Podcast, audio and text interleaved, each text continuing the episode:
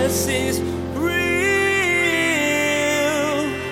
There's power in your name. We find hope when we trust in your ways. We need real. And Jesus is real. Some of us have some pretty gnarly stories, don't we? Where we found ourselves in the gutter. And some of us experienced destruction on this side of eternity, but outside of Jesus, ultimate destruction was the inevitable outcome, the benefit of his healing from our destruction. I'm just like walking down the list here that I read to you in Psalm one oh three. He crowns you with loving kindness and tender mercies. Oh, see, now that changes now. Now it's not what he has redeemed us from, but what he has brought us into. Lots of people come to have a relationship with Jesus because of a crisis in their lives. They realize that they've gone as far as they can with their own wisdom and they've run out of good solutions. And Jesus is happy to welcome them into his kingdom and to give them eternal life. But Pastor Daniel is going to be teaching that there's so much more than being saved from eternal judgment. They've been given blessings they can't comprehend. Now here's Pastor Daniel in Psalms chapter twenty-three as he continues his message, Life in Response. Jesus is real. Everything in our lives is initiated by God. Now, here's what I want to tell you. This alone is the battleground of Christianity in contemporary culture, not just Western culture. Because our culture tells us you get to do it your way. You do your spirituality, you do your politics, you do your ethics, you do your vocation, you just do your thing. And the Bible has the audacity to say, actually, no, God initiates all of it and God invites us into all of it. I always tell people the Bible is controversial from the very first verse when it says, in the beginning, God created the heavens and the earth. Because it's saying all of this exists by God and for God and because of God. And I'm here to tell you that your life is not yours to live how you like.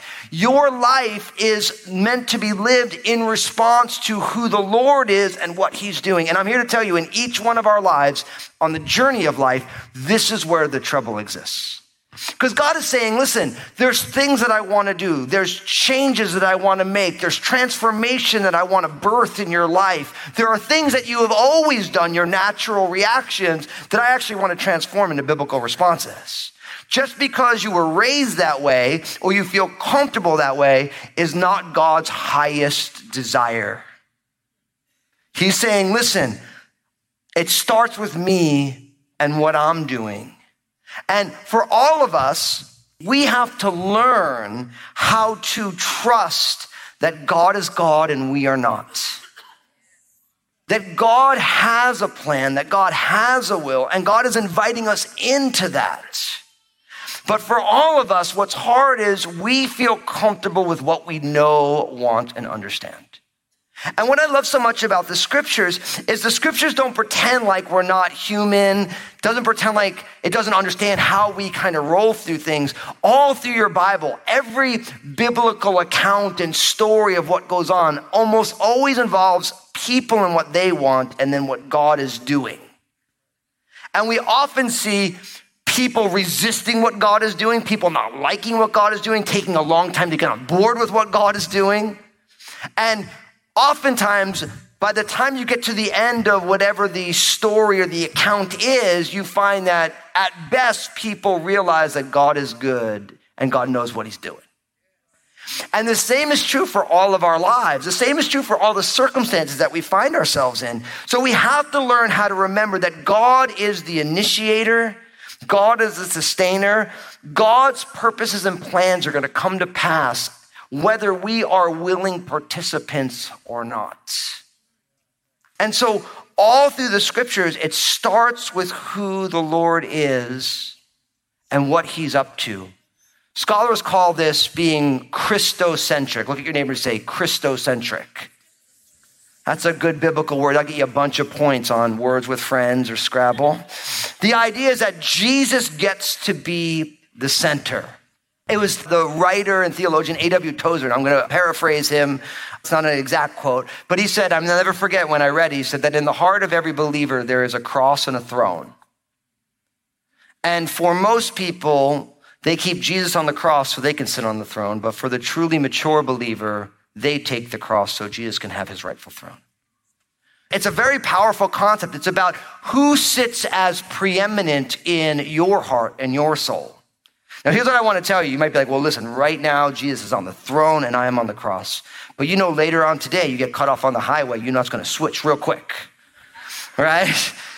And so I don't want to be like totalistic about it. I just realized that in the journey of life, the key is to let Jesus as King of Kings take that rightful place on the throne of our hearts. And we are perpetually saying, you know, that's why Jesus said, if you want to be my disciple, you need to deny yourself and take up your cross when? Daily. We do it one time unto salvation, and then we're constantly denying ourselves and taking up the cross over and over and over again through life unto sanctification, unto maturity and growth in Jesus. I mean, Jesus said this exact same thing in Matthew chapter twenty-two, verses thirty-seven to forty, which we commonly call the greatest commandment. It says, Jesus said to them, you shall love the Lord your God with all your heart, with all your soul, and with all your mind. This is the first and great commandment. And the second is like it, you shall love your neighbor as yourself. On these two commandments hang all the law and the prophets. Now, if you've been around crosses for a while, we call this what? Upward, inward, and outward, right? That it always begins with our relationship with God is first. And we love God with all our heart, soul, strength, and mind, according to the Apostle John in First John chapter four, verse nineteen. We love him. Why? Because he first loved us. God has initiated the relationship, and we respond, that life in response, we respond to God's love for us with returning love back to him. So it begins with God. So it's upward, this relationship with God, and then it's inward and outward because we love our neighbors, which is outward as what? As we love ourselves. Now, I know people say, well, no, the Bible doesn't say you should love yourself. I'm like, just take it up with Jesus. And really, Jesus was quoting the book of Leviticus, chapter nineteen, verse eighteen. Love your neighbor as yourself. As you love yourself, treat others as you would want to be treated. See, the Bible doesn't teach that we don't love ourselves. The Bible teaches that unless we know the love of God, we will always love ourselves in the wrong ways. Because we will love ourselves primarily, self-centeredly. But when you love God, then you see yourself and you love yourself the way God does. And I always like to tell people that God's, the way we love ourselves as believers is through the lens of the cross. Because that's how God loves us, right? For God so loved the world that he gave his only begotten son. So we love ourselves in a cruciform shape. What does the cross teach us about ourselves? That we are flawed, that we are broken, that we are rebellious and sinful, and we're also deeply valuable to God, and God desires to redeem us. As some scholars say, we are more treacherous and broken than we would ever admit, and we're also more loved than we can ever hope for. The cross teaches us that. But it all begins with who the Lord is and what he's doing. And in each one of our lives, at street level where you live, whether it's in your family, or whether it's on your job, whether it's in your school, whether it's in your neighborhood, whether it's in the circumstances that you find yourself in online or in real life, God is working, and he's always inviting.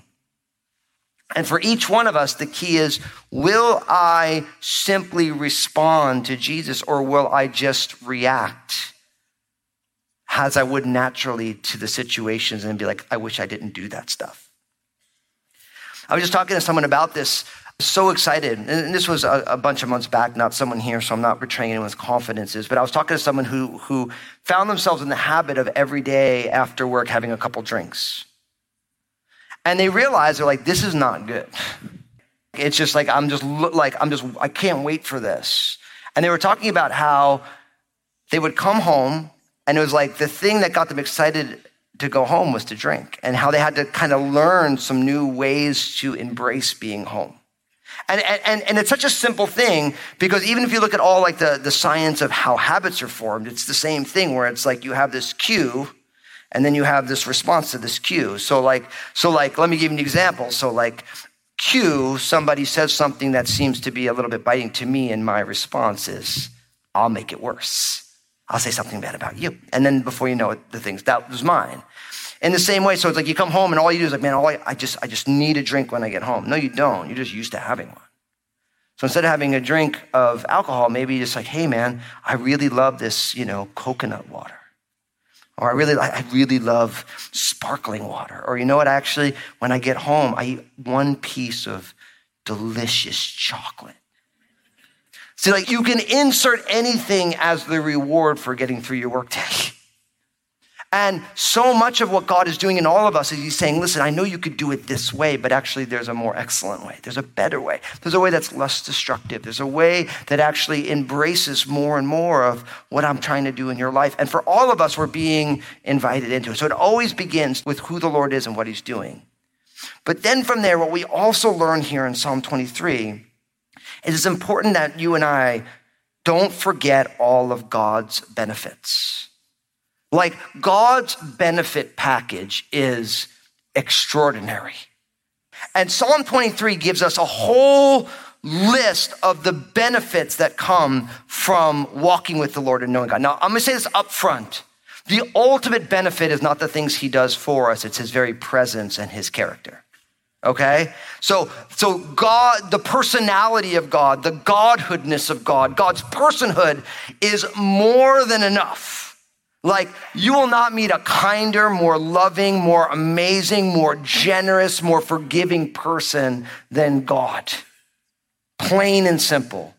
But with his amazing personality and the way God works and who he is, there also is all of these benefits that come from knowing him. And oftentimes, on the journey of life, we start to forget the benefits. And that's what happens when we start to stray into areas that we don't belong. Like, let's look at Psalm twenty-three again. Look at these different benefits we see in verse one. Because the Lord is my shepherd, it says what? I shall not want. So one of his benefits is the gift of contentment. In verse three, it says, after it says, he makes me lie down in green pastures, he leads me beside the still waters. And it says, he what? He restores my soul. And then it says, and he leads me in righteous paths for his own namesake. So that you think you can be content. You have a restoration that goes. And the idea of the soul is in the inward person, not the outward person who is interacting with the world, but who you are on the inside, right? And then you also have the benefit of God's leading. And God's leading is down paths of what is right. That's what righteousness means. It means all the things that pertain to what is right. And God is constantly saying, listen, because you know me, I want to lead you down these paths of rightness, the things that make for all that is righteous. But then not only that, in verse four, it says, hey, when I'm walking through the valley of the shadow of death, it says, I will what? I'll fear no evil because you are with me. Talk about a benefit. In the midst of scary times, when, when times are scary, we don't have to fear the evils that are around us. Man, I have been quoting this to people all the time because we're living in a day and age now where being really worked up about what's going on in the world is like a calling card for believers. More believers than I've ever seen any other time. The people are flipped out over everything. And you're like, hey, it doesn't say there isn't evil in the world. It says you don't need to fear it because you fear God. But for too many of us, we're fearing like, oh my God, they're, they're going to take away our Bibles. They're not going to take away our Bibles. Especially if your word is hidden where? Yeah, it's already in there, people.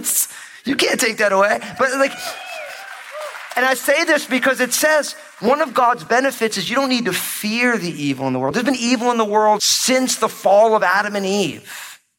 Murder's been in the world since Cain killed Abel.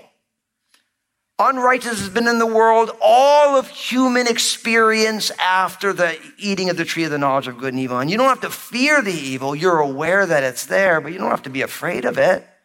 And it says, one of God's benefits, I'll fear no evil. Why? Because you are with me. Talk about a benefit, the presence of God. We keep saying we want to be a people of God's presence. Notice what it says next. It doesn't even stop there. I love this. Your rod and your staff, they comfort me. I love that. There's comfort for us. In verse five, in the presence of our enemies, it says that God prepares a table before us. I love this. You anoint my head with oil and my cup what? Runs over. Talk about a benefit. The anointing of someone's head with oil. I realize that, like, you know, we live in a, cosmetics are different in this day and age. Back in the day, all you had was a little oil, right? And, and so the oil was fragrant. And when somebody would anoint your head with oil, it literally spoke of, of, of, this, of this blessing, this anointing. And because of God's presence, in the presence of your enemies, your cup is overflowing. Remember I told you in like New Jersey, people would talk very truthfully to you. They'd be mean to you. I didn't think it was mean. They were just honest. I grew up in the kind of place where people are like, listen, you're talking. I just want you to know I don't like you. And so if I walk away, just know it's because I just don't want to listen to you anymore. And some people are like, that's so mean. It's like, at least you knew where you stood. Now people are like, oh, you're so nice. And they go, oh, I hate that guy, you know? If you're David sitting in the presence of his enemies, like someone could get knifed in that environment. Like someone could get like literally off, like Luca Brasi sleeps with the fishes kind of off. Do you know what I mean? Like John Wick style offing, you know what I mean? But David's like, when I'm sitting in the presence of my enemies, you anoint my head with oil and I have an overflowing cup. He's, he's like, even in the presence of maybe an altercation that could lead to my death, my cup is overflowing with joy. Talk about a benefit. The kind of person who's not like, yeah, man, I wasn't just totally freaked out sitting at that table, but inside my cup was overflowing. And then, gosh, verse six, is it's like a powerhouse of benefits. That hope we talked about, that goodness and mercy will pursue me all of my days, my good days and my bad days. And I'm going to have the ability to dwell in God's house forever. Don't forget God's benefits. Listen to David in Psalm one oh three, verses one to five. It says, bless the Lord, O my soul, and all that is within me. Bless his holy name. Bless the Lord, O my soul, and forget not all his benefits. And then David starts to list the benefits. Who forgives all your iniquities, who heals all your diseases, who redeems your life from destruction, who crowns you with loving kindness and tender mercies, who satisfies your mouth with good things so that your youth is renewed like the eagles. But let me ask you today, my friend, my brother, my sister, maybe you're here today, you're skeptical. Have you forgotten the benefits that come from knowing God? See, one of the things that goes on for all of us, the enemy of your soul wants to obscure the beautiful gifts and blessings of God from our eyes. He comes and says, did God really say, if you eat the tree of the knowledge of good and evil, you'll surely die? That's not why God doesn't want you to eat it. He doesn't want you to eat it because he doesn't want you to be like him. God's holding out on you. That's what the enemy does. See, he lies. He's the father of lies. He's been lying since the beginning. And for each one of us, as we're moving through life, the enemy is lying to us. Our culture lies to us and says, no, no, man, you don't want to walk with Jesus. There's a better way. You don't have to deal with all that stuff. You don't have to worship anybody. You can sit at the center of your life. And our culture drives that. And it's in all of our programs. You know, I'm not anti-T V. I'm not like, listen, you should, you know, kill your television. Don't watch anything on Netflix because Netflix is the evil one. Listen, entertainment is fine, but you realize we're getting pumped this worldview all day long. All your news sources, your phones, my phone, your internet, my internet, all of it. It's pumped through all of it. You're the center. You're the most important. You do it your way. That's pumped through. And then what happens is, is over time, you're like, man, if I didn't follow Jesus, then I can have this benefit. I can do this thing. And then before you know it, you land in that place where you're like, oh, I don't want this guy to rule over me. I don't want to worship Jesus. I want the glory. I want to do what I want. I want to be my authentic self. I'm here to tell you your authentic self needed redemption, and so did mine. Who you are at the core and who I am at the core is broken and fallen. I know this because just look back on your past. Everybody who lived their authentic lives at some point, like, I shouldn't have done that. That was really bad. That hurt a lot of people and me. So when you look back at it, you realize that you living your authentic life is exactly what Jesus has redeemed us from. So we have to remember his benefits. How good is it to move through life with our sins forgiven?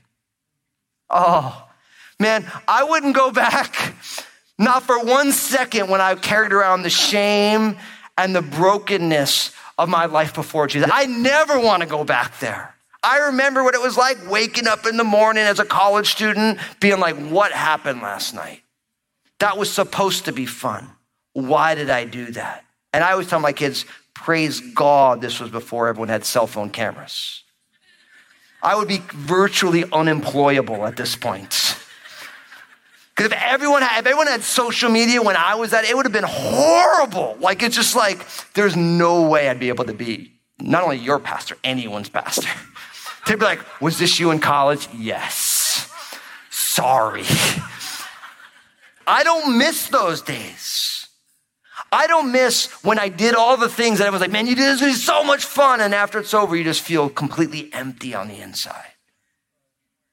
Like when Jesus said, I remember the first time I read it, what does it profit a man if he gains the whole world and he loses his own soul? And I'm like, that is totally me. I didn't need someone to tell me. It was like, I read that, I'm like, that is me. I've gotten everything and I'm lost. I'm empty. I'm numb on the inside. I wouldn't give anything to go back there. Don't forget the benefit of what it means to be forgiven. Don't forget the benefit of what it means to be healed. Oh, and not only the healing from all the, man, the healings from my obsession with myself. Oh, the healings from a worldview that I am the center of my solar system. What a gift to be displaced from the illusion that I am the most important person in the world. Oh, my friends, don't forget that benefit. Don't forget the fact that he redeemed your life from destruction.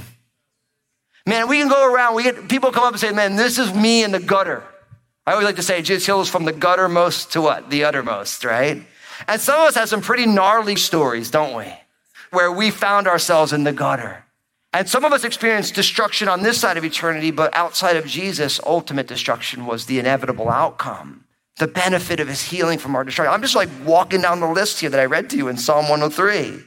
He crowns you with loving kindness and tender mercies. Oh, see, now that changes now. Now it's not what he has redeemed us from, but what he has brought us into. Man, do you realize that the King of Kings has crowned us with his loving kindness and his tender mercies? Oh, don't forget his benefits. He himself is the ultimate benefit, but in who he is, he brings such gifts. You know, if anybody goes for a job today, they're like, well, what's the benefits package? And listen, if you never did that, and if you're looking at a job, that's a good question. Because there's health insurance and there's there's retirement and there's all these different things. And maybe, you know, maybe you go to a company and you're like, hey man, like, you know, I love that food. And they're like, well, listen, you get seventy percent off for life. You're like, I'll work there for that, right? That's a good benefit. And God's benefits package is beyond our comprehension.